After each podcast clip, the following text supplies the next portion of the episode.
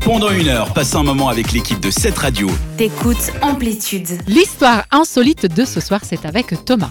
Malheureusement, je n'ai pas trouvé une news assez folle par chez nous, donc on prend la direction directement des États-Unis. Oh, Et ce soir, je vais vous parler de Jim O'Shea, qui est un Américain qui est domicilié dans le Missouri et qui a passé le cap du million de miles, soit à peu près 1,6 million de kilomètres au compteur de sa voiture. Ah, plus d'un million de kilomètres dans une voiture. Eh ouais, ouais, il paraît.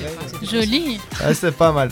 C'est dans sa Volvo 740 GLE. Ça va coûter cher en pneus. ça. Ouais, alors je pense qu'au niveau des pneus, ça doit être pas mal. De 1991 qu'il a réussi cet exploit. Vous pouvez appeler ça comme vous voulez, mais pour moi, c'est un exploit. Effectivement. Vous allez me dire, mais pourquoi a-t-il fait ça Parce que sinon, il n'y a pas vraiment une raison de garder sa voiture autant longtemps, c'est-à-dire 30 ans. Ouais, quand même. Ouais. Donc, pour résumer Bon l'histoire. amortissement, c'est bien, bonne idée. Ah, à ce niveau-là, ouais. Pour la petite histoire, Jim a acheté cette voiture chez le concurrent euh, de son père. Mais c'est une calèche en fait. Non, mais les, les Volvo, ça tient longtemps. Ouais, il J'arrête. paraît. Et en arrivant ch- bah, chez lui, son père ne lui a plus adressé la parole de- pendant un moment parce qu'il a acheté chez le concurrent direct.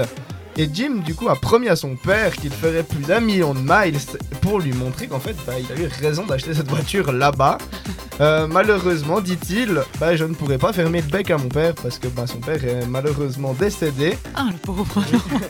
Mais comme une belle histoire finit toujours bien, le garage où il a acheté cette voiture, cette Volvo, bah lui a offert une Volvo euh, toute belle, toute neuve. Sauf, Sympa. sauf que c'est pas vraiment offert parce que c'est un prêt longue durée. Ça veut dire un prêt longue durée. Bah hein. je me suis demandé pareil, mais je pense qu'à un moment donné ils vont se dire euh, faut nous la rendre.